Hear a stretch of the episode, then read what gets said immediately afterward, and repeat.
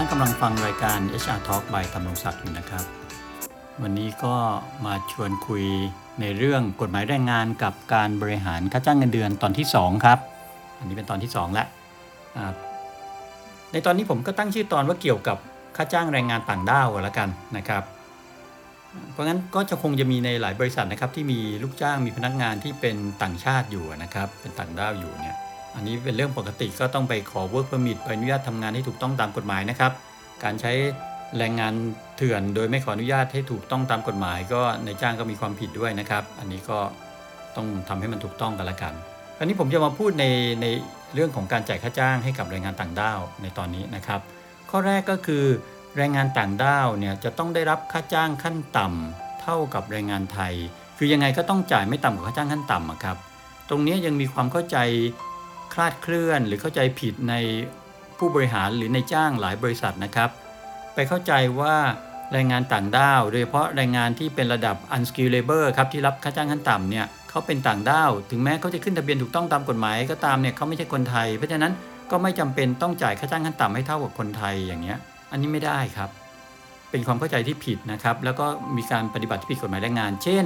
ผมยกตัวอย่างเอาค่าจ้างในเขตกรุงเทพก็แล้วกันครับค่าจ้างขั้นต่ำเนี่ย ตอนนี้ค่าจ้างขั้นต่ำในเขตกรุงเทพเนี่ยสามร้อยสามสิบเอ็ดบาทอย่างเงี้ย สมมุติถ้าบริษัทไหนจ้างแรงงานต่างด้าวอยู่เนี่ยนะครับ แล้วจ่ายวันละ 300 บาทอย่างเงี้ย ไม่ได้ไม่ได้จ่ายวันละ 331 บาท แม้มีสัญญาจ้าง ลูกจ้างเซ็นยินยอมยินดีอะไรก็ตามเนี่ยผิดกฎหมายแรงงานครับ อันนี้ต้องเข้าใจตรงนี้นะครับ ในจ้างหรือบริษัทจะมาบอกว่าอ้าวเขาเป็นแรงงานต่างด้าว กฎหมายแรงงานมันใช้บังคับกับคนไทยเท่านั้นต่างด้าวไม่ได้ใช้บังคับไม่ใช่ครับ อันนี้ผิด กฎหมายแรงงานไทยใช้บังคับกับคนทุกชาตินะฮะไม่เฉพาะคนไทยครับ ใครที่เป็นลูกจ้างถูกต้องตามกฎหมาย ก็อยู่ภายใต้กฎหมายแรงงานนั่นแหละครับ ดังนั้นเนี่ยจะมาอ้างว่าเป็นแรงงานต่างด้าวก็เลยจ่ายต่ำค่าจ้างขั้นต่ำได้เพราะไม่ใช่คนไทยอันนี้ผิดครับผิดกฎหมายแรงงานด้วยนะครับ ข้อ 2 ครับ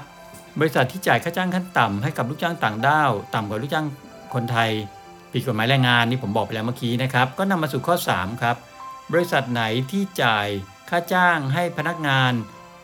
ไม่ว่าจะคนไทยหรือต่างด้าวก็ตามต่ำกว่าค่าจ้างขั้นต่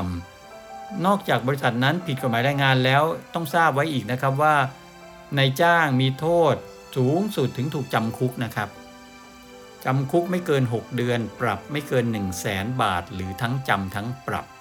ย้ำอีกทีนะครับ โทษสูงสุดก็คือในจ้างมีโทษถึงถูกจำคุก ไม่เกิน 6 เดือน หรือปรับไม่เกิน 1 0 0 0 0แสนบาท หรือทั้งจำทั้งปรับนะครับ คนที่ติดคุกก็คือ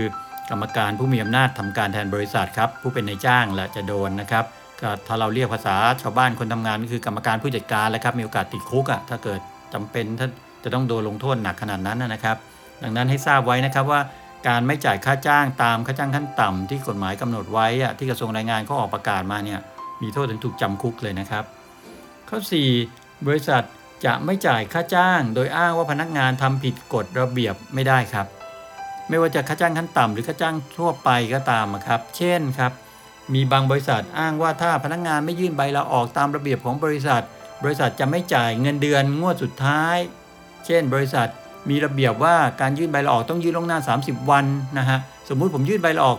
15 พฤษภา มีผล 1 มิถุนาอย่างเงี้ย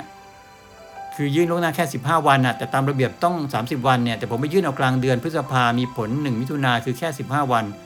บริษัทก็เลยไม่จ่ายเงินเดือนตั้งแต่1พฤษภาถึง 15 พฤษภาให้ผมเนี่ยโดยอ้างว่าผมทำผิดกฎระเบียบบริษัทอันนี้แหละครับผิดกฎหมายแรงงานครับ เพราะหลักการของการจ่ายค่าจ้างก็คือ นายจ้างจะต้องจ่ายค่าจ้างให้กับลูกจ้างจนถึงวันสุดท้ายที่ลูกจ้างทำงานอยู่ครับ ดังนั้นไม่จ่ายก็มีโทษทางกฎหมายแรงงานเหมือนกันนะครับ ผิดกฎหมายแรงงานครับมันในตอนนี้ก็จะได้ทราบไว้นะครับว่าการจ่ายค่าจ้างแรงงานต่างด้าว รวมถึงการไม่จ่ายค่าจ้าง โดยอ้างว่าพนักงานทำผิดกฎระเบียบของบริษัทเนี่ยไม่ได้ครับ จะได้มีวิธีปฏิบัติที่เข้าใจตรงกันแล้วนะครับ ไม่ว่าจะฝั่งผู้บริหารหรือฝั่งพนักงานก็ตามนะครับข้าวต่อไปจะเป็นเรื่องเกี่ยวกับอะไร ติดตามนะครับ วันนี้สวัสดีครับ